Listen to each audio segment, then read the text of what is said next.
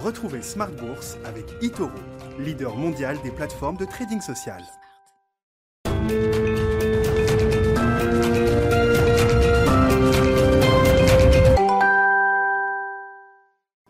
Et c'est reparti pour Smart Bourse, votre double dose quotidienne de marché en direct sur Bismart. Chaque jour à la mi-journée, douze heures trente, treize heures et le soir, la grande édition, le grand digest de l'information économique, financière et boursière pendant une heure à partir de dix-huit heures trente. À la une ce soir, l'inflation américaine évidemment qui crée la surprise puisque la statistique ressort au-delà des attentes. Une inflation au mois d'avril aux États-Unis, alors qui marque en niveau quand même un retour des prix à la consommation sur la trajectoire pré-Covid après le violent décrochage d'il y a un an, bien sûr, d'avril deux mille vingt. En termes de, de chiffres, on notera que l'inflation core sur un an progresse de trois pour cent, que l'inflation globale sur un an progresse de quatre virgule deux pour cent, hein, des statistiques qui sont ressorties au-delà des attentes du consensus des économistes, beaucoup d'effets de base évidemment, et des effets transitoires un peu moins attendus peut-être, hein, quand on voit l'explosion des prix des véhicules d'occasion notamment, qui progressent de dix pour cent sur un mois au mois d'avril, et de vingt et un pour cent sur un an, hein, ces prix de véhicules d'occasion qui ont beaucoup pesé d'ailleurs dans la progression de l'inflation cœur aux États-Unis le mois dernier. Toutes les explications avec nos euh, invités de Planète Marché dans un instant. Les réactions de marché étaient intéressantes à suivre. On voit le dollar qui se renforce, les taux longs qui euh, repartent un peu à la hausse aux États-Unis, même si on reste en dessous des pics atteints fin mars. Hein, on était monté jusqu'à plus de un virgule soixante-quinze. On est autour de un virgule soixante-sept pour le dix ans américain au moment où on se parle. Et puis euh, des taux longs qui continuent continue de remonter également en Europe avec un, un dix ans allemand qui tourne autour de moins dix points de base désormais. Sur les marchés actions, on notera des divergences. Les actions européennes ont plutôt bien résisté à la surprise créée par le chiffre d'inflation aux États-Unis puisqu'on clôture dans le vert ce soir à Paris. Vous aurez le résumé complet dans un instant avec Nicolas Pagnès depuis la salle de marché de, de Bourse Direct. Hein, tous les secteurs ne profitent pas de la même manière de, du retour de l'inflation et de la remontée des rendements obligataires. Le secteur bancaire a été un secteur euh, en vue aujourd'hui encore sur le marché européen. Et puis on notera en revanche euh, la euh, baisse des actions euh, américaines au moment où on se parle, à commencer par euh, les technologiques. Hein. Ça aurait été une semaine de sell-off pour euh, le Nasdaq et les grandes valeurs technologiques américaines. Tous ces sujets donc avec nos invités de Planète Marché dans un instant. Et puis dans le quart d'heure de thématique de Smart Bourse ce soir, le dernier quart d'heure à partir de dix-neuf heures quinze, on s'intéressera à Obiz qui euh, prépare et qui est euh, en pleine période de souscription pour son entrée euh, en bourse sur euh, Euronext Growth d'ici la fin du mois de mai. Le P D G fondateur d'Obiz sera avec nous. Obiz qui se vend comme la première good tech à entrer sur le marché parisien. On parle d'une société qui développe une plateforme digitale de marketing affinitaire.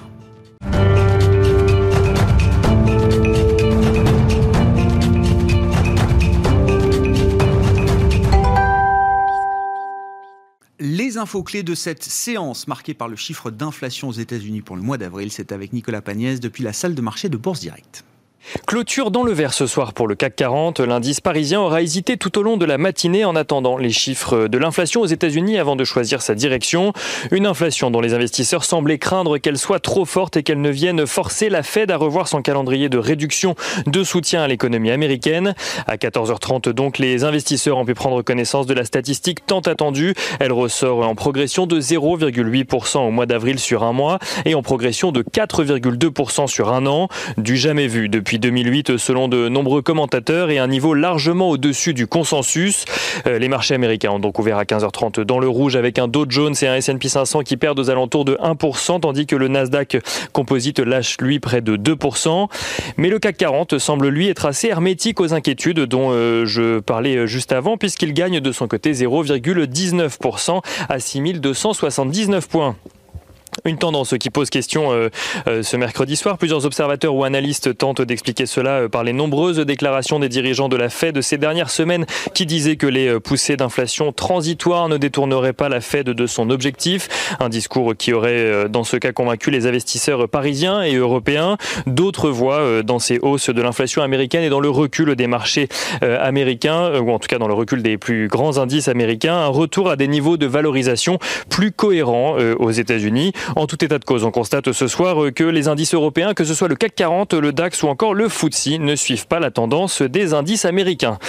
En Europe, d'ailleurs, les investisseurs ont pu prendre connaissance des niveaux d'inflation en France ou encore en Allemagne. On commence avec la France où l'inflation progresse de un virgule deux pour cent au mois d'avril sur un an, un niveau très légèrement en dessous de la première estimation de l'indice qui tablait sur un virgule trois pour cent. En Allemagne, à présent, l'inflation s'accélère de son côté et dépasse en avril l'objectif de deux pour cent fixé par la B C E après l'avoir déjà dépassé au mois de mars. Dans la version finale de l'indice des prix à la consommation, donc en Allemagne pour le mois d'avril, euh, celle-ci progresse de deux virgule un pour cent sur le mois. Du côté des valeurs, à suivre à présent à Paris, on note tout d'abord que E D F publie un chiffre d'affaires de vingt et un virgule neuf milliards d'euros au premier trimestre, en progression de six virgule deux pour cent sur un an. Le groupe d'énergie en profite pour confirmer ses objectifs pour cette année, à savoir un EBITDA supérieur à dix-sept milliards d'euros en deux mille vingt et un, tout en réduisant ses charges opérationnelles de cinq cents millions d'euros sur une période allant de deux mille dix-neuf à deux mille vingt-deux. Des annonces qui font gagner au titre E D F un virgule quarante-deux pour cent ce soir. On note également que le bruit court depuis ce matin que Danone pourrait bientôt se trouver un nouveau directeur général. En tout cas, c'est ce que rapporte le journal Les Échos, euh, qui cite Antoine de Saint-Affrique, qui aurait, euh, donc selon le journal, hein, la préférence du conseil d'administration et qu'un accord aurait même été trouvé sur sa rémunération. Euh, Antoine de Saint-Affrique, euh, dont on rappelle qu'il dirigeait avant cela le chocolatier Barry Callebaut. Et euh, on note que le groupe Danone ne s'est de, ne s'est de son côté pas encore exprimé euh, sur le sujet pour le moment. Euh, le cours de Danone gagne en tout cas ce soir un virgule trente-neuf pour cent. On continue avec Ubisoft, Ubisoft qui faisait le point ce matin sur ses résultats annuels. Le groupe a réalisé un bénéfice net de cent trois virgule un millions d'euros pour son exercice décalé, contre une perte de cent vingt-cinq millions d'euros un an plus tôt.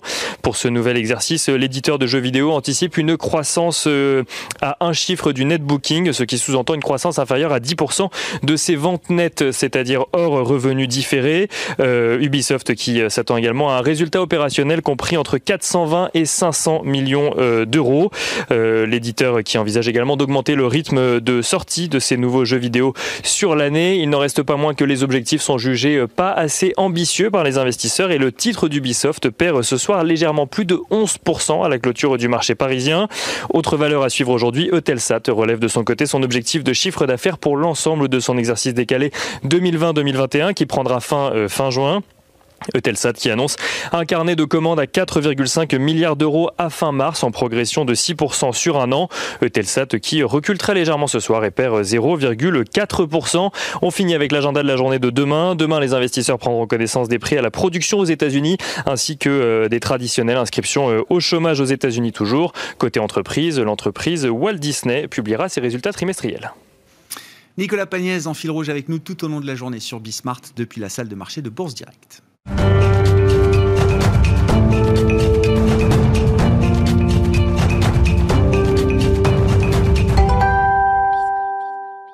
Trois, invi- trois invités avec nous ce soir pour décrypter les mouvements de la planète marché. Régis Béguet est à nos côtés, directeur de la gestion action de Lazard Frères Gestion. Bonsoir Régis. Bonsoir Grégoire. Bienvenue, bienvenue à Alexandre Taïeb, également avec nous euh, en plateau. Bonsoir Alexandre. Bonsoir Grégoire. Vous êtes gérant chez Sycomore Asset Management et bienvenue à Hervé Gouletker qui nous accompagne à distance par téléphone ce soir. Bonsoir Hervé.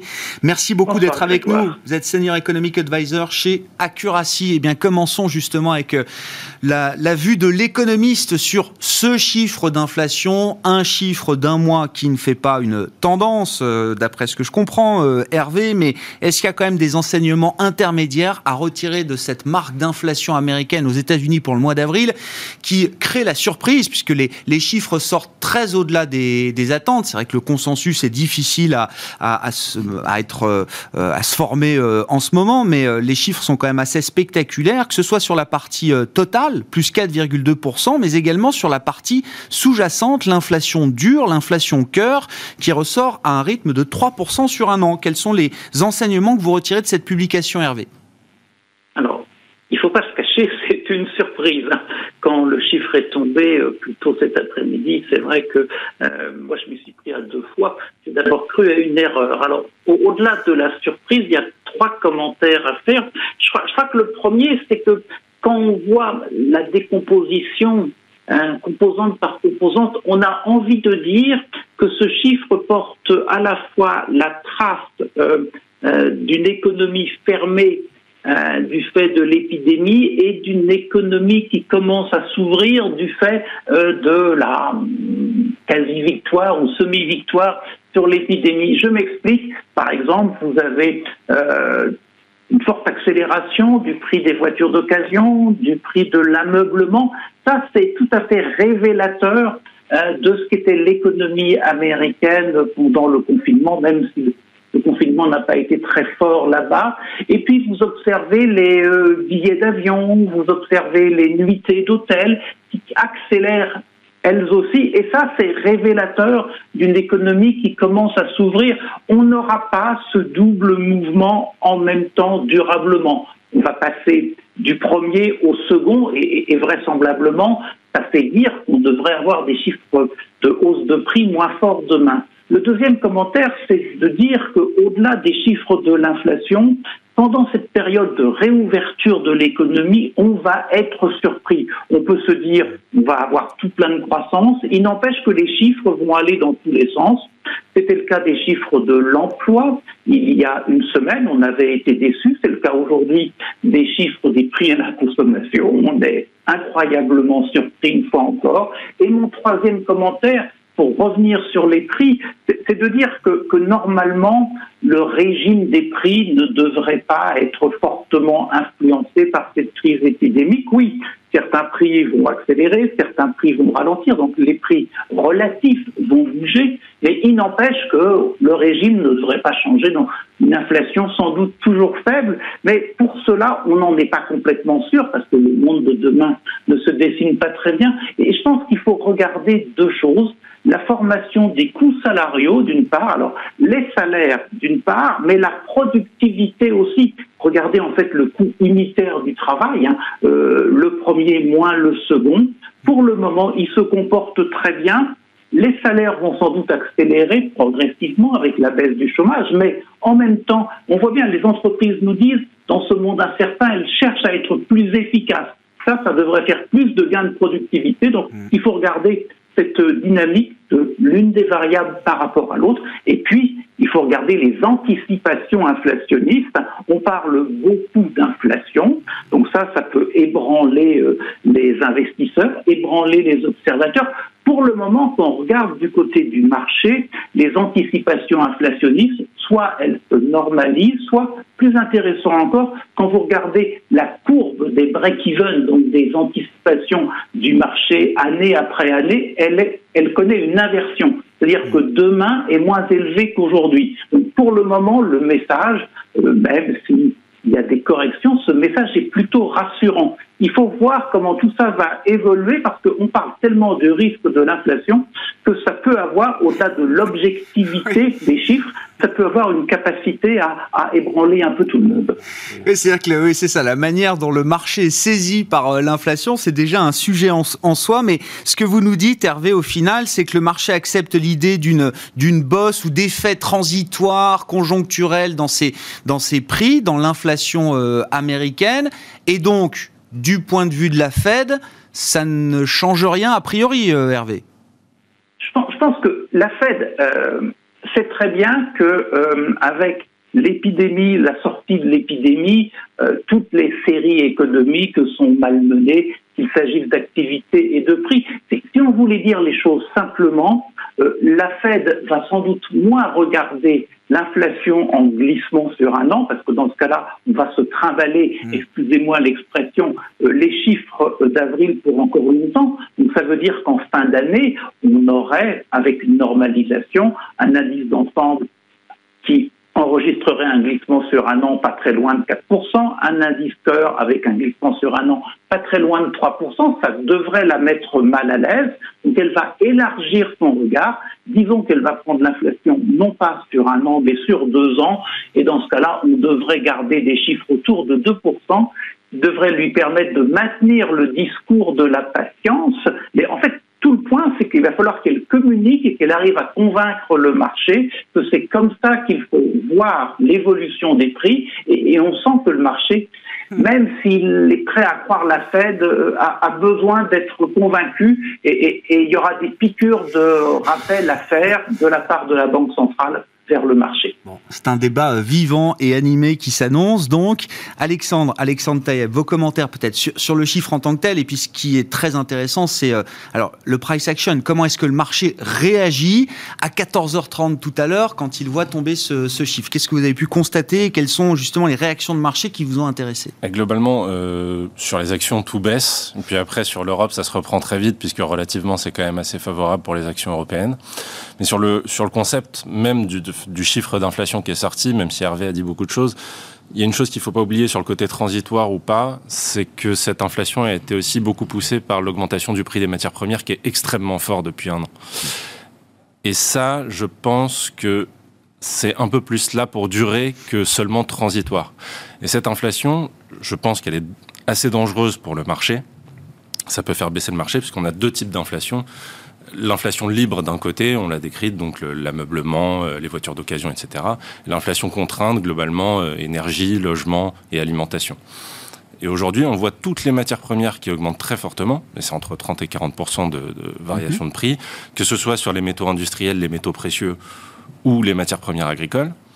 Et ça, à mon sens, c'est fait pour durer, puisque les métaux, pré... les métaux industriels, pardon, on en a besoin pour tout ce qui est euh, transition énergétique. Bon, les matières premières agricoles, on sait pourquoi on en a besoin. Ah ouais. Donc, à mon avis, il y a une base d'inflation qui va être plus élevée à long terme, même si ce chiffre très important de quatre virgule deux pour cent sur l'inflation headline, c'est juste, comme vous dites, une, une bosse. Et puis sur la réaction du marché, globalement, on a eu une hausse du dollar assez forte. Euh, c'est logique, puisque le marché anticipe de plus en plus que la Fed prenne des mesures. Je pense que pour soulager le marché, il faudrait que la Fed intervienne enfin et que le marché arrête d'anticiper une intervention de la Fed. Ce serait probablement beaucoup plus simple et qu'ils nous disent quelque chose euh, un petit peu comme ce qu'avait fait Christine Lagarde, de dire ben, « mon programme, il est modulable ». Si on a besoin de plus, j'achèterai plus. Si on a besoin de moins, j'achèterai moins. Aujourd'hui, peut-être que l'économie qui redémarre d'un coup a besoin de moins d'achats. Peut-être qu'il peut ralentir pour se redonner un peu de marge de manœuvre.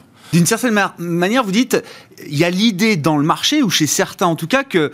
Euh, la, la, euh, il y a la peur que la Fed soit aveugle face à cette, ce régime d'inflation, alors peut-être un peu moins transitoire que, que prévu. Et certains aimeraient bien que la Fed ouvre les yeux d'une certaine oui, manière. Le, le mot transitoire est de plus en plus moqué euh, ouais. par certains observateurs de marché. Surtout ouais. quand ce chiffre-là sort, on se dit bon, c'est pas si transitoire que ça, il faudrait que la Fed fasse quelque chose. Maintenant, attention de, pour le marché de ne pas trop anticiper. On a vu un petit aplatissement de la courbe avec la partie cinq ans euh, qui augmente sur, sur les taux U S, ce qui peut montrer que le marché anticipe de plus en plus aussi une hausse de taux de la Fed. Mm-hmm. Je ne pense pas que la Fed fasse ça tout de suite. Ça casserait euh, probablement le rythme de reprise. Donc, ce n'est pas, c'est pas son intérêt non plus, puisque la Fed regarde l'inflation, mais aussi l'emploi et la croissance. Donc, euh, dans l'ensemble, euh, je, je pense que la Fed doit dire autre chose, du moins, que ce qu'elle a dit ouais. depuis plusieurs mois. Il faut que, que le marché... discours évolue quand même. Ce serait pour vous oui. difficile de comprendre qu'en juin, quinze et seize juin prochains, la Fed soit calée sur le même discours encore que celui du mois d'avril. Ah oui, là, c'est très compliqué. Même vis-à-vis D'accord. des autres grandes banques oui, oui. centrales, c'est... Sans forcément prendre de décision, hein, c'est ce oui. que je comprends. Hein. Oui, oui, tout à fait. Ouais. Mais au, au moins, dans le, dans le discours, dans le phrasé, il y a quelque chose à changer. Et enfin, le, le, le marché anticipe que ça pourrait être une, un régime d'inflation... Euh, Alors, un peu plus élevé que l'historique, moins transitoire que prévu, c'est, euh, c'est, c'est quelque chose qui est intégré. Ça veut dire quoi? Ça peut durer plusieurs mois quand même à ce rythme-là? Bah, en tout cas, son anticipation n'est pas transitoire. C'est-à-dire que ça fait plusieurs mois maintenant qu'il y a un sell-off sur les valeurs les plus chères. Que on, le marché commence à anticiper vraiment depuis, disons, le vaccin et novembre euh, deux mille vingt, ouais. un retour de l'inflation. Oui. Et... Donc, je, je, je pense qu'il anticipe quelque chose de moins transitoire que ce qu'on nous décrit depuis quelques mois maintenant. Ah ouais. Bon, Régis, vos commentaires, vos, bah, transi- votre analyse de la situation. Transitoire ou pas, euh, c'est, c'est difficile de le, de le trancher aujourd'hui, mais c'est vrai qu'on a beaucoup cité le chiffre de quatre virgule deux, qui est donc un chiffre qui était attendu à trois virgule six. Il est sorti à quatre virgule deux, donc trois virgule six c'était déjà assez fort, il est sorti à quatre virgule deux. Mais ça, c'est le chiffre d'avril de cette année par rapport à l'avril de, par rapport à avril de l'année dernière, qui était donc le, le, le mois des, des grands confinements, et cetera. Donc on savait qu'on avait un effet de base et qu'on aurait un, un rebond parce qu'on avait une baisse des prix. Le, le chiffre qui me semble plus frappant quand même dans, dans ceux qui sont sortis, c'est le glissement mensuel en ouais. fait, qui est sorti à zéro virgule neuf. Ouais. Donc pour comprendre, il était attendu à zéro virgule trois, donc il est quand même sorti trois fois au-dessus de ce qui était attendu. Et pour euh, qu'on comprenne bien, c'est un chiffre qu'il faut multiplier par douze pour avoir on l'idée... Voilà, pour avoir l'idée de ce que ça, de ce que ça voudrait dire. Donc ça voudrait dire qu'on serait sur un rythme, pour le mois d'avril, de dix pour cent d'inflation. On ne parle plus d'une moyenne de deux pour cent, et cetera. C'est donc un chiffre absolument colossal. Très probablement, c'est un chiffre un peu bizarre, un point statistique hein, probablement un peu absurde. On l'a cité, il y a les effets des, des, des, des, des voitures d'occasion qui, qui ont très fortement monté, les, les effets de reprise, de réouverture de l'économie qui ont fait très fortement monter les, les prix de transport, et cetera. Mais qui mais c'est, c'est une correction par rapport à la baisse des prix de l'an dernier. On, c'est, c'est presque un one-off d'une certaine mensuel, manière. Pas le non, mensuel, pas, pas le mensuel, pas le glissement mensuel. C'est ça qui est quand même mm-hmm. important. Ça, ça n'est pas une correction. C'est le quatre virgule deux qui est une correction, ouais. pas le zéro virgule neuf. Ouais. Et donc, euh, c'est, c'est quand même aussi un chiffre un peu tordu parce qu'il correspond évidemment à une certaine réouverture, mais c'est un chiffre qui est absolument colossal en tant que tel, qui demande à être confirmé sur plusieurs mois, euh, pour lequel il y a un certain nombre d'effets exceptionnels qui peuvent s'atténuer. Corrigé de tous ces effets, ce qui se dit, c'est qu'il serait peut-être à zéro virgule quatre, zéro virgule cinq, ce qui fait encore multiplier par douze, cinq à six pour cent d'inflation. C'est, c'est quand même un chiffre qui est très très fort. Donc, est-ce que euh, la Fed peut résister à ce chiffre ? On dit toujours « don't fight the Fed ». Ok, mais est-ce que la Fed elle-même a les moyens, le pouvoir de ne pas euh, lutter contre une inflation qui, qui, qui, qui deviendrait euh, galopante ? L'inflation ne deviendra galopante que si, effectivement, elle est suivie par des hausses de salaire. La hausse des prix en tant que telle ne suffit pas à générer de l'inflation. C'est la hausse des salaires qui, qui est euh, subséquente. Qui, bon, la hausse des salaires, pour qu'elle, pour qu'elle vienne, il faut effectivement, comme ça a été dit aussi, que l'économie reste un petit peu fermée, qu'il y ait moins de dévaluation euh, euh, compétitive de la part Des, des pays émergents. Et peut-être euh, que, euh, voilà, que les aides euh, qui sont aujourd'hui promulguées soient, soient, soient poursuivies, ce qui n'est peut-être pas le cas, et cetera. Donc la hausse des salaires n'est peut-être pas tout à fait là, mais au rythme d'accélération de la croissance américaine, on va être en plein emploi d'ici la fin de l'année. Donc on peut se dire qu'il serait aussi relativement logique qu'à un moment donné, il y ait une certaine hausse des salaires quand vous êtes en plein emploi. Alors c'est vrai qu'on a vécu des années un peu bizarres où on avait le plein emploi et on n'avait pas de hausse de salaire. Il a fallu tomber à trois virgule cinq pour cent. Voilà, hein, on est rentré dans l'idée que même ça commence à se voir.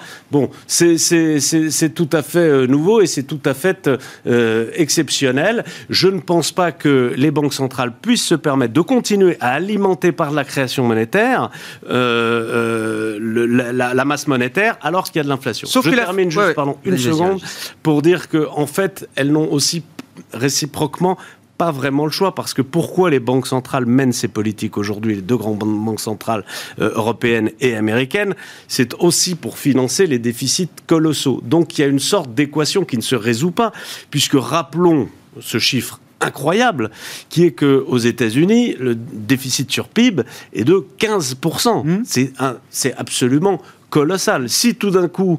Alors, tant que les taux réels restent négatifs, ça, ça va s'ajuster, mais je veux dire, vous ne pouvez pas vous permettre d'avoir des taux réels positifs. Aucun, les, les États-Unis et aucun État européen ne serait en, en capacité de les, de les payer. Donc, les banques centrales, elles sont quand même un petit peu coincées par cette affaire. Et c'est pour ça qu'il y a un peu une sorte de danse euh, et, de, et de mensonge, en réalité, pour dire, oui, non, mais en fait, on a l'impression qu'il y a de l'inflation, mais en fait, il n'y en a pas, et cetera. Parce qu'elles savent qu'elles n'ont pas vraiment le choix, en fait. Bon, il y a plusieurs facteurs dans l'équation, effectivement, mmh. et je crois que le mois de juin, le mois de la prochaine réunion de la, de la Réserve fédérale sera un mois important en termes d'émissions obligataires du Trésor américain. C'est des mois à plus de quatre cents milliards d'émissions de dettes. Donc effectivement, il faut quand même aussi qu'il y ait euh, des acheteurs, et euh, la Fed est un acheteur important de la dette américaine, bien sûr. Sur la question des salaires, euh, Hervé, je veux bien qu'on en redise un mot. Alors j'entendais votre point sur la logique d'investissement et donc de gain de productivité qui se fait généralement au, au détriment de, l'em- de l'emploi, hein, dans un premier temps euh, en tout cas. Mais c'est vrai que quand on lit les enquêtes, quand on regarde regarde aussi peut-être ce qui s'est passé sur la, la dynamique du marché du travail américain au mois d'avril, on a quand même de plus en plus d'entreprises qui mettent comme risque premier ou comme difficulté première leur, euh, le, le, leur capacité à, à recruter. Euh, on voit quand même que de ce point de vue-là, il y a peut-être euh, un, un cocktail en train de se mettre en place qui pourrait peut-être, dans le rapport de force entre, sur le marché du travail, peut-être basculer en faveur des salariés. Est-ce que c'est quelque chose de possible euh, dans les prochains mois, selon vous, euh, Hervé, ou est-ce que non, on va très vite revenir à un équilibre qui fait que le pouvoir de négociation des salariés restera très faible? Non, je crois qu'une fois encore, il hein, y, y a le court terme et puis il y a euh, l'au-delà. Sur, sur le court terme, quand les, les employeurs se euh, plaignent, mmh. plaignent de, euh, la, de la difficulté qu'il y a à trouver les bons profils, bon, il y a quand même des, des raisons, je dirais, très... Euh, très euh, circonstanciel. Bon, il y a le fait que euh, ben, la maladie euh, est toujours là, tout au moins était toujours là euh, en avril, ce qui fait qu'il y a des gens qui ont une réticence à, à, à retourner euh, sur leur travail. Le travail implique euh, beaucoup de, euh, de relations avec d'autres. Il y a le fait que les écoles ont été fermées euh, longtemps et donc il fallait s'occuper des enfants. On peut aussi noter un comportement qui est sans doute différent aux États-Unis de ce que l'on a euh, chez nous. Il y a eu des euh, augmentations euh, d'allocations chômage.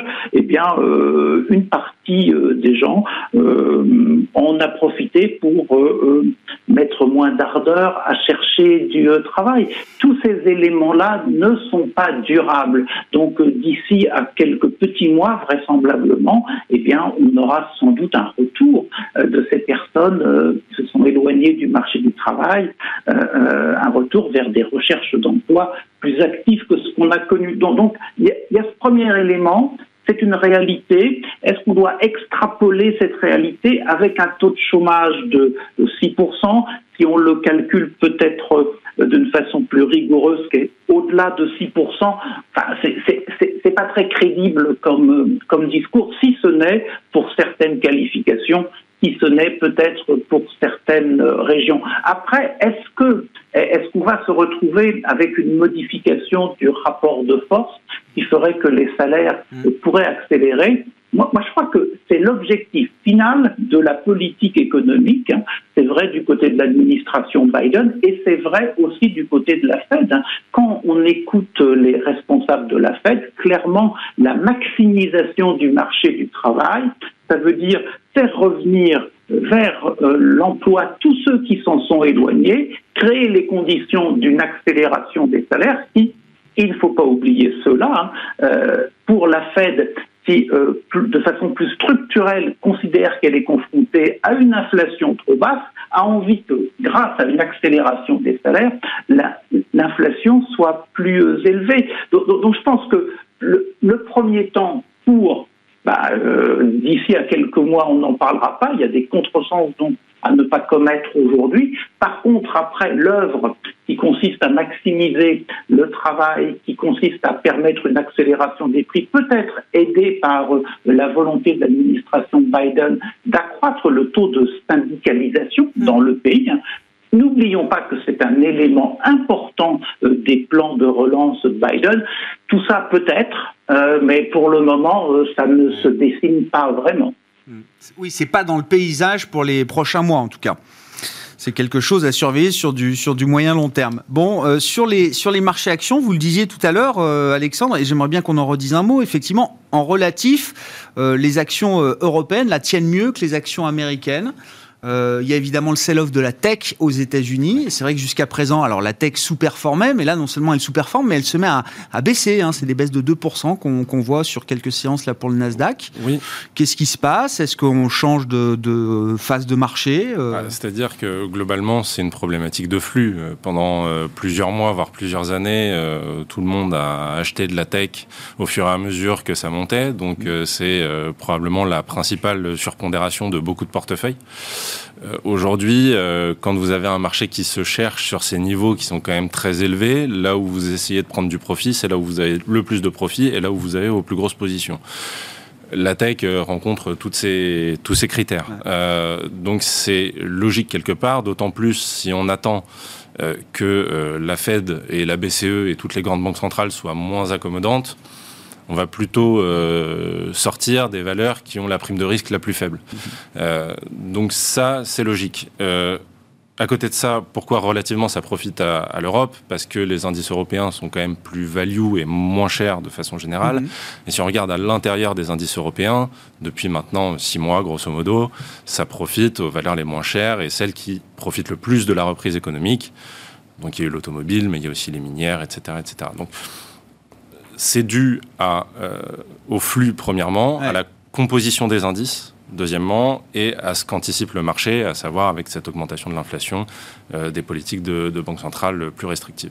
Et c'est un, un vent ou une tendance contre laquelle on n'a pas envie de se mettre aujourd'hui ? Est-ce que...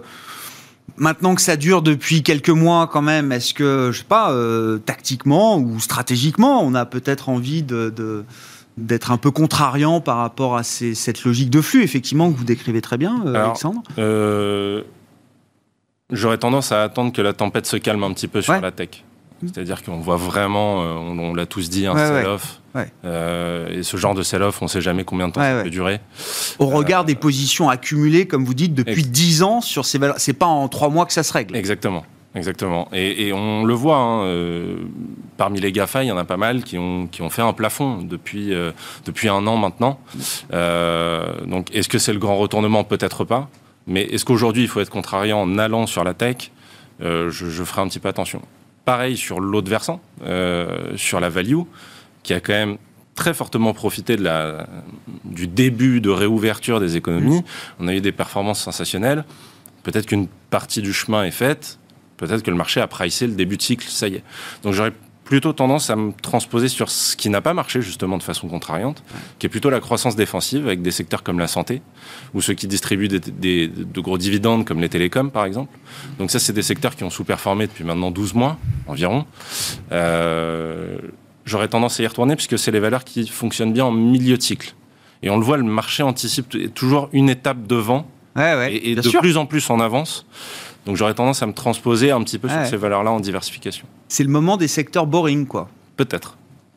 Ah, j'aime Format, bien cette c'est idée. Pas boring. Oh bah, Régis. Attendez, non mais. Non mais là, c'est c'est. Non mais c'est c'est passionnant. Non mais c'est passionnant et c'est très intéressant fondamentalement. Mais sur le plan boursier, c'est un peu boring. Euh... Sanofi et compagnie, ça fait rien depuis un an minimum. Hein. Je ne oui, oui, pas tellement un... au-delà. On partait d'un point de surperformance qui était très fort il euh, y a il y a un an. Il faut se souvenir où on était quand on euh, effectivement quand on fait une comparaison sur un an. Mais je suis d'accord avec l'idée que ce sont des secteurs qui, qui ont pas mal sous-performé récemment et qui, et qui donc présentent euh, de, de l'intérêt. Mais quand on regarde sur un an, il faut se souvenir où on était à un an, le, le marché était quarante pour cent plus bas et les seuls secteurs qui avaient été en hausse à ce moment-là, enfin un des seuls secteurs, c'était précisément la pharma parce que le monde était obnubilé par la pharma en, avec l'idée que c'était le seul ouais. secteur qui allait se tirer de cette pandémie. La réalité a été bien différente et bien au contraire, la pharma est probablement l'un des secteurs qui a Euh, était le plus pénalisé. Alors pas toute la pharma, il y a toute une partie de la, de la, de la pharma, tout ce qui est fourniture de matériel, et cetera. Oui, oui. Life Science qui lui a bien profité oui, oui. Ça, d'accord. De, de, de la crise. Mais là on parle des labos. Hein. Mais oui. le labo de ouais. recherche pharmaceutique, la recherche pharmaceutique a été plutôt ralentie par le Covid. Le, la, la visite des gens chez les médecins, à l'hôpital, et cetera a été ralentie. Les traitements des maladies ont été ralentis. C'est plutôt un secteur qui en réalité, contrairement à l'intuition qu'en avait le marché il y a un an, a plutôt été pénalisé par la crise et plutôt quand même un secteur qui aussi devrait bénéficier d'une renormalisation si renormalisation euh, il y a. Donc plutôt, non mais c'est un cas intéressant, mmh. plutôt un bon moment vous dites là peut-être pour s'intéresser ah, au secteur pharma. Absolument. Avec absolument. la réouverture des, des économies, est-ce qu'on peut dire aussi que la, la mauvaise publicité peut-être de voir des, des, des tensions parfois entre certains labos, des pouvoirs publics aujourd'hui sur la question des vaccins, ouais, hein, Covid, ouais. est-ce que cette mauvaise publicité est passée ? La question des brevets qui a été soulevée aussi, alors évidemment qui peut être un risque majeur pour la pharma, mais est-ce que ah, c'est... La question des brevets est un, est un risque majeur. Si on ouvrait cette Cette boîte de Pandore de, de l'ouverture des, des brevets, ce serait un, un drame euh, absolu pour le... Pour, le débat, semble-t-il, était assez vite recadré Du, du, du secteur, je, je pense que c'est, c'est quelque chose qui est complètement inimaginable euh, aujourd'hui. Ce, enfin, encore une fois, ce serait...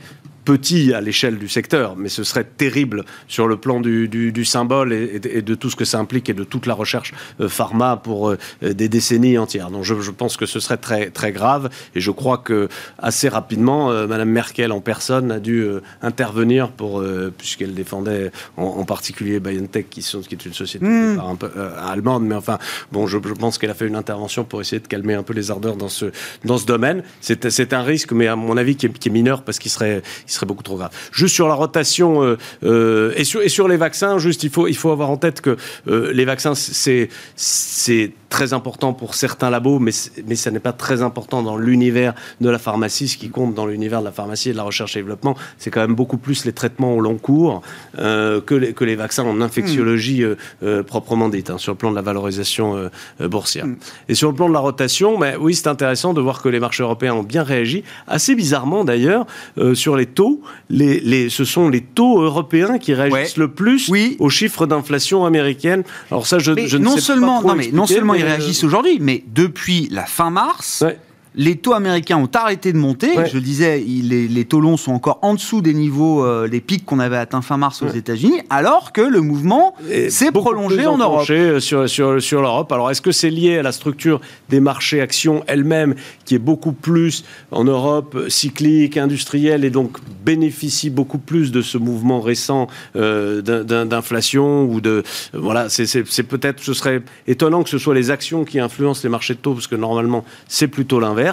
Mais euh, en tout cas, il y, y a ce phénomène qui fait que ça a amplifié la rotation sectorielle, évidemment, en, en Europe, plus qu'aux États-Unis. Hervé, Hervé Gouletker, d'ailleurs, effectivement, c'est intéressant. Là, pourquoi est-ce que les taux longs européens continuent de monter, enfin, euh, au-delà de la séance du jour, mais depuis un mois, effectivement, on voit une remontée, une poursuite de la remontée des rendements obligataires en Europe quand elle s'est mise en pause, on va dire ça comme ça, aux, aux États-Unis. Est-ce que les investisseurs mettent un, un prix sur la, la croissance à venir en Europe du fait de la réouverture ? Est-ce que c'est la, le rationnel le, le plus évident ? Est-ce que euh, la question des débats aussi, peut-être au sein de la Banque Centrale Européenne, peut provoquer quelques crispations de ce point de vue-là ?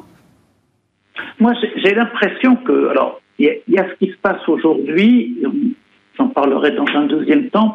Euh, si on prend un peu de recul, voilà, sur euh, les, les quelques dernières semaines, quelques petits mois, j'ai, j'ai l'impression que l'arrêt de la hausse des taux longs américains, peu ou prou, on, est, on était un peu à la baisse, disons que maintenant on est sur un plateau depuis euh, fin mars, début avril. Euh, moi, j'ai l'impression que c'est lié euh, à... à l'avance que les États-Unis ont pris en matière de sortie de la crise épidémique, c'est-à-dire que dans un premier temps, les marchés obligataires ont fait le pari de, euh, de la normalisation, donc de l'accélération pendant un premier temps forte de la croissance. Ça a poussé évidemment les taux longs à la hausse. Et puis après, eh bien, une fois que ce mouvement était enclenché, il est possible que les investisseurs aient regardé un peu plus loin et se soit dit, eh bien, au-delà de deux ou trois trimestres, on aura forcément un ralentissement de, de la croissance. Et, et donc, mmh. l'ampleur du ralentissement n'est pas très bien connue et ça justifie euh, une accalmie en matière de dynamique haussière des taux longs. Si je puis dire, l'Europe a pris le train en marche, hein, parce que pendant euh, longtemps, eh bien, il y a eu des retards euh, dans euh, cette sortie de la crise. On l'avait estimé au premier trimestre, après au début du second trimestre. Finalement, ça va être au milieu du second trimestre. Mais aujourd'hui, je vous dirais depuis, euh, depuis quelques semaines, eh bien, on sait que euh, le... le rebond est engagé et, et, et donc qu'il y ait euh, encore une dynamique plus de court terme sur les taux longs européens, moi je crois que euh, c'est à peu près normal et dans ce cas-là, il faudrait aussi admettre l'idée que euh, ça ne durera pas. Il y a, il y a un moment où, comme aux États-Unis, on s'interrogera sur l'étape suivante, et c'est une étape, je l'ai dit, qui se dessine assez mal. Hein. L'ampleur de la croissance, la réalité de l'inflation, on ne sait pas très bien. Quant à la réaction du jour, bah, j'ai quand même l'impression que la lecture, c'est euh, « Tiens, il y a plus d'inflation aux États-Unis ». Ça veut dire que euh, la croissance euh, là-bas euh, doit vraiment être bonne. L'Europe va en profiter. Hein. L'Europe est quand même une zone relativement ouverte sur le reste du monde. Ce n'est pas le cas des États-Unis. Donc, on va profiter de la croissance américaine. on va peut-être finalement euh, euh, avoir un tempo meilleur que ce qu'on attendait, et ça peut justifier, dans un premier temps, des taux longs plus élevés. C'est, c'est l'approche économique que je proposerais, mais, mais je comprends très bien qu'il y ait d'autres approches, et, et c'est vrai que le décalage, quand même, euh, rend, rend un peu mal à l'aise. Bon. Non, mais c'est vrai qu'il y a des débats animés visiblement au sein de la Banque Centrale Européenne. Euh, certains aimeraient que la, là aussi la réunion du mois de juin soit déjà peut-être une réunion qui permette euh, d'avancer dans la communication pour euh, commencer à, à dessiner peut-être une réduction euh, progressive des achats. Votre, votre sentiment sur les taux européens, en l'occurrence, Alexandre Taïeb, euh, c'est, ils montent pour les bonnes raisons à ce stade ? Bah, euh, c'est ce que disait Hervé, c'est-à-dire ouais. qu'à mon avis, on, on price une reprise avec la réouverture, ouais. on essaye de voir la, la prochaine étape, et puis peut-être qu'il y a aussi un écart de taux réel qui se resserre euh, entre l'Europe et les États-Unis, parce qu'en fait, historiquement, les deux banques centrales euh, prennent des mesures à peu près de concert en termes de timing. Et à un moment donné, on s'était posé la question de est-ce qu'il ne peut pas y avoir une dissociation entre oui. les deux ? Oui. Euh, eh bien, peut-être que le marché se dit que la reprise va être générale et que donc les mesures des différentes banques centrales vont être générales. Ouais. Donc c'est, c'est, c'est assez logique. Qu'à quelques mois après, les calendriers seront les mêmes, d'une certaine manière. Voilà. Et donc, ouais. il est logique qu'en termes de taux réels, ça se resserre un petit peu entre les États-Unis et, et l'Europe. Ouais. Mais je, je vois que ça comme explication. Ouais. C'est une bonne nouvelle que les taux longs remontent également en Europe euh... Bah c'est, une, c'est une très bonne nouvelle pour la partie euh, value, ouais. euh, comme on l'évoquait, euh, du marché, qui est de la, qui est de la quantification, euh, c'est une bonne nouvelle pour, notamment pour les secteurs financiers qui influencent autour de beaucoup d'autres, euh, beaucoup d'autres secteurs.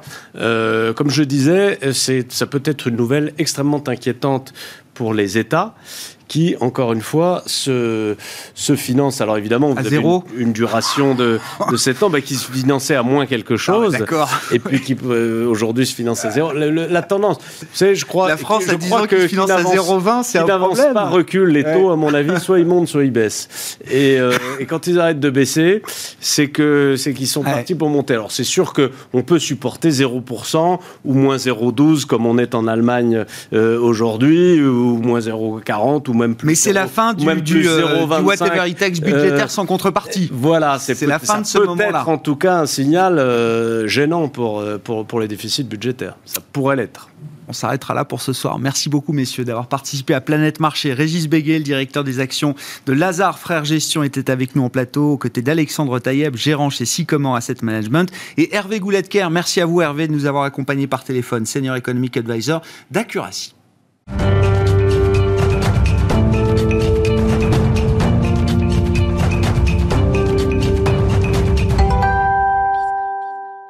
Le dernier quart d'heure de Smart Bourse, ce soir, consacré à l'entrée en bourse d'Obiz. Ça fera partie des prochaines introductions en bourse sur le marché parisien d'Euronext Growth. Obiz, société lyonnaise, fondée il y a un peu plus de dix ans maintenant, qui va lever jusqu'à huit millions d'euros et plus peut-être à travers cette, cette opération de marché. Et son fondateur P D G, Brice Chambard, qui est à mes côtés en plateau. Brice, bonsoir et bienvenue.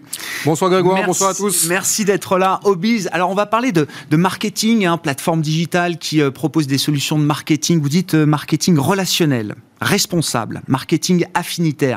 Mais moi, je veux qu'on commence avec ce que vous vendez d'ailleurs au, au marché. On parle de, d'une equity story, c'est comme ça qu'on euh, fonctionne quand on est une entreprise cotée ou quand on a vocation euh, à l'être. L'equity story, c'est la good tech.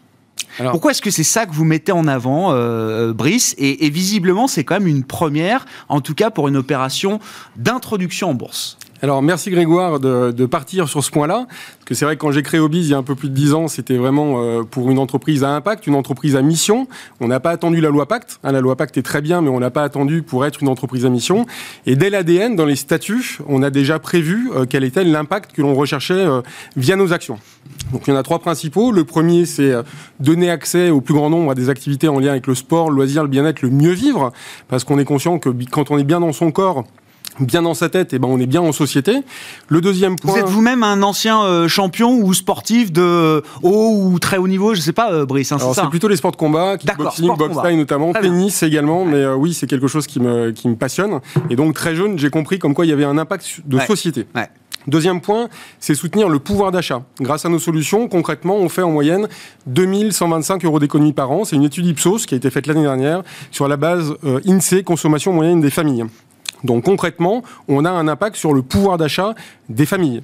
Troisième point, on, on aide à la revitalisation des territoires, on soutient les commerces, les artisans, les associations sportives et on leur propose des, des services entièrement gratuitement pour d'une part augmenter leur chiffre d'affaires et également pour baisser leur coût de structure. Et donc grâce à nos solutions, eh bien, euh, on, on a euh, la, la vocation de soutenir l'emploi, euh, d'aider ces commerces-là qui en ont, qui en ont énormément besoin. Est-ce que c'est ce que viennent chercher ? Alors, parce qu'on parle de programmes de, de fidélisation, c'est ça, euh, Brice ? Alors, qui sont euh, euh, concoctés avec trente-cinq mille partenaires, c'est ça, à travers tout le territoire euh, français. Et donc, vos clients sont quoi ? Les grandes entreprises, les comités d'entreprise ?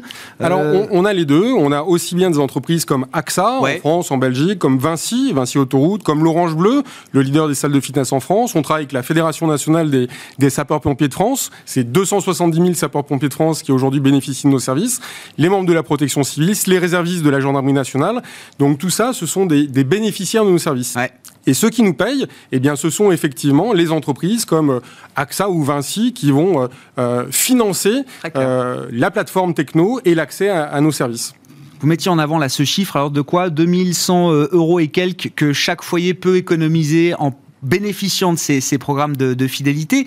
Moi, ce qui m'intéresse, c'est est-ce que c'est juste toujours et avant tout une question de pouvoir d'achat pour les bénéficiaires. Ils sont plus de sept millions aujourd'hui, je crois, millions, bénéficiaires de, de, des programmes de, de fidélité d'Obiz.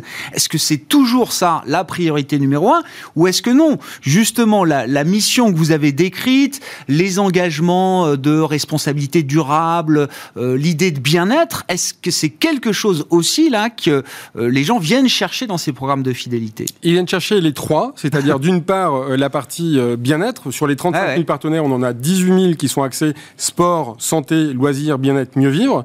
Derrière, ils vont aussi chercher le pouvoir d'achat. Un, un client comme Vinci Autoroute, ben, euh, il ne peut pas jouer sur ses tarifs euh, péages. Non. Mais par contre, il va pouvoir dire à ses clients, j'ai bien compris que les péages pouvaient être, être chers, j'en ai besoin pour financer les autoroutes, pour qu'elles soient de bonne qualité, mais derrière, je vais concocter un programme relationnel en lien avec le voyage, donc le programme s'appelle Ulysse, et permet à ces heureux bénéficiaires, ce qu'on appelle chez nous des happy few, mmh. bah d'avoir ex- des, des offres exclusives pour préparer le voyage, des petites attentions sur les heures d'autoroute, et des offres exclusives à destination. C'est, euh, alors c'est, un, c'est un modèle qui est rentable, hyper croissance évidemment, hein, vous étiez, euh, j'ai vu deux mille dix c'était un million d'euros, deux mille quinze on est à quinze et euh, deux mille oui c'est ça, hein, deux mille, c'est ça un de, peu plus de quinze, ouais, on a prévu ça. Un peu plus de de, non c'était en deux mille vingt, voilà c'est, c'est ça. ça, vous étiez à quinze millions, vous étiez à un million en deux mille quinze et deux mille vingt-cinq vous visez cinquante millions, là c'est le chiffre que vous avez communiqué euh, au, euh, au marché, avec déjà une marge d'EBITDA de plus de cinq pour cent, hein, c'est, c'est ça, ça hein. Donc on est rentable depuis ouais. le début de l'aventure, c'est pour ça qu'aujourd'hui il me reste encore, j'en profite, quatre-vingt-dix-neuf virgule soixante-dix-huit pour cent du capital, donc Donc, euh, si euh, y a, y a, on n'a pas eu affaire à faire à des, à des private equity classiques euh, auparavant, c'est, c'est notamment... votre première augmentation de capital, là, C'est en la fait. première. C'est la première, euh, c'est la première et, et euh, augmentation de capital, et ben on fait l'introduction en bourse. On a l'habitude d'être transparent vis-à-vis de nos partenaires, nos collaborateurs, euh, nos clients. Donc pour moi, il n'y a pas de, de sujet à être transparent euh, vis-à-vis du marché. Et derrière, eh bien, j'ai besoin de cette liberté pour euh, délivrer. Euh, pour moi, c'est un bébé, hein, Obiz. Euh, Je suis père de famille, j'ai trois enfants, j'ai envie de dire quatre avec euh, avec Obiz, et, et tant que mon cœur battra, euh, ça sera pour pour faire croître Obiz. C'est, c'est un modèle que vous pouvez porter jusqu'où, euh, Brice ? C'est, c'est un modèle national, domestique ? C'est un modèle qu'on peut euh, peut-être mettre à l'échelle européenne, internationale ? C'est mondial. quoi le, le... Nos limites. Nos limites. Euh, moi, quand je me lève le matin avec les collaborateurs, c'est pour améliorer l'impact. Tout à l'heure, vous parlez de good tech. C'est vraiment la volonté, améliorer l'impact de manière responsable. On a une politique très éthique par rapport à la data. On n'est ni propriétaire, ni loueur, euh, ni vendeur de, de bases de données. Donc, toute la data qui est collectée est pour répondre à des enjeux de marque ou des enjeux de business de nos clients. Ça, c'est, c'est fondamental. Ça, vous le faites savoir, ça. Le, celui qui a la carte, euh, le programme de fidélité chez Vinci ou chez AXA, oui, il oui, le oui. sait, ça. Oui, tout à fait. Il sait que quand il est opt-in, c'est pour, euh, parce que sa donnée, elle sera propriété euh, euh, du client AXA ou du client Vinci ouais. ou du client Orange Bleu et qu'à aucun moment donné, elle va être revendue. Ça, c'est quelque chose qui est important. Alors, le, le marché, il est global et, et pour répondre à votre question, c'est ce qu'on fait toujours. Nous, il y, y a le colibri. On aime beaucoup l'effet colibri. On se lève, on, on est là pour faire le maximum. Donc, le maximum pour nous, c'est le minimum. On a beaucoup de chance. On a de la chance d'être en France, un pays où on a la santé, l'éducation, la sécurité, où on fait quand même bien vivre. Donc, euh, euh, j'estime que je suis bien né et, et j'estime que mon engagement, et, et bien, c'est de faire le maximum et, et ça, c'est le minimum. Est-ce que la good tech, c'est suffisant pour créer des barrières à l'entrée, euh, Brice ?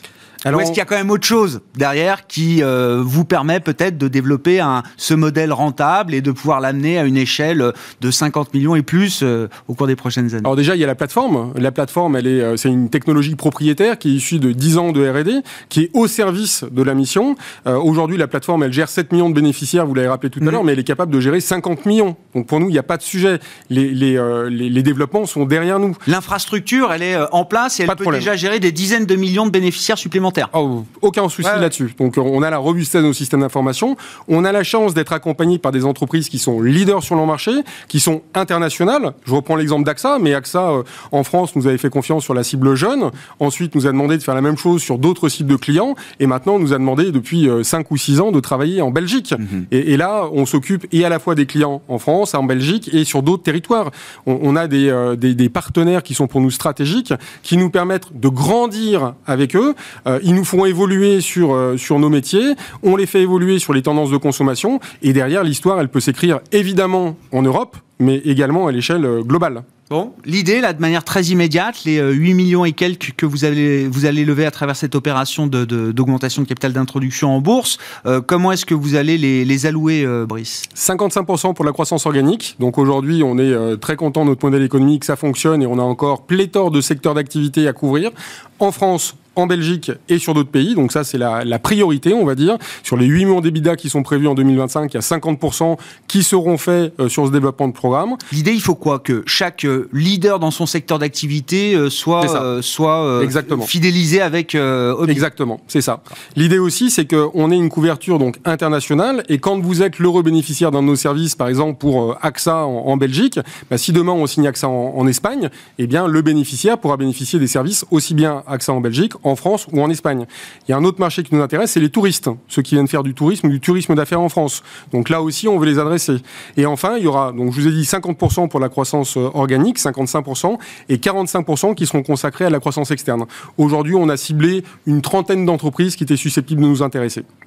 Et qui sont quoi ? Des euh, petites entreprises de, de, de programmes de fidélité euh, à l'international essentiellement. À l'international essentiellement. Oui, c'est vraiment la, c'est vraiment la vocation parce qu'on a des clients qui nous demandent de faire la même chose sur d'autres pays. Je pense notamment à l'Espagne, l'Italie, le Portugal mmh. en priorité. Mais après, encore une fois, on est capable d'accompagner nos clients sur d'autres pays à, à chaque fois qu'ils nous le demandent. Bon, vous êtes euh, un peu plus de trente salariés aujourd'hui, c'est ça ? trente-cinq euh, collaborateurs. On a déménagé il n'y a pas très longtemps. Si vous voulez venir nous visiter, on est à cinq minutes à pied de la gare Lyon-Perrache. Ah, très bien. On a une jolie terrasse avec vue sur les montagnes. Et quand il fait beau, on arrive même à voir le Mont Blanc. Mont Blanc sur lequel on est allé, euh, toute l'équipe, euh, il y a de ça quelques temps. Je connais assez bien Lyon. Oui, c'est, tout le quartier de la gare Perrache est en train d'être un peu réhabilité, je crois. Euh, c'est ça, euh, tout à fait. Merci beaucoup. Merci d'avoir été avec nous. Et donc, je le rappelle, la période de souscription court jusqu'au vingt mai pour l'introduction en bourse d'Obiz qui se déroulera, se déroulera sur le marché d'Euronext Growth euh, d'ici la fin du mois de mai, le vingt et un mai, pour la, la première. Première cotation et Brice Chambard, son fondateur et P D G, qui était à mes côtés en plateau ce soir dans le quart d'heure thématique de Smart Bourse. Merci encore. Très bonne soirée sur Bismart. Nous, on se retrouve, alors non pas demain, mais lundi à douze heures trente, lundi prochain à douze heures trente pour Smart Bourse, votre double dose quotidienne de marché en direct.